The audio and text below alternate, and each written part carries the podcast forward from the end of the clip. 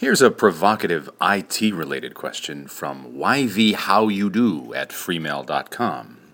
And YV How You Do writes You candidly hear the recovering addicts discuss how staying sober is still a struggle every single day, but how grateful they are for treatment, which gave them a second chance at life. Stress management works best with laughter, so watch a few sitcoms on TV, engage in humorous banter with your buddies and even recall funny moments you've experienced in life. Is cloud computing really a secure solution? I don't know, Ivy, how you do, but I'm going to watch a sitcom and find out.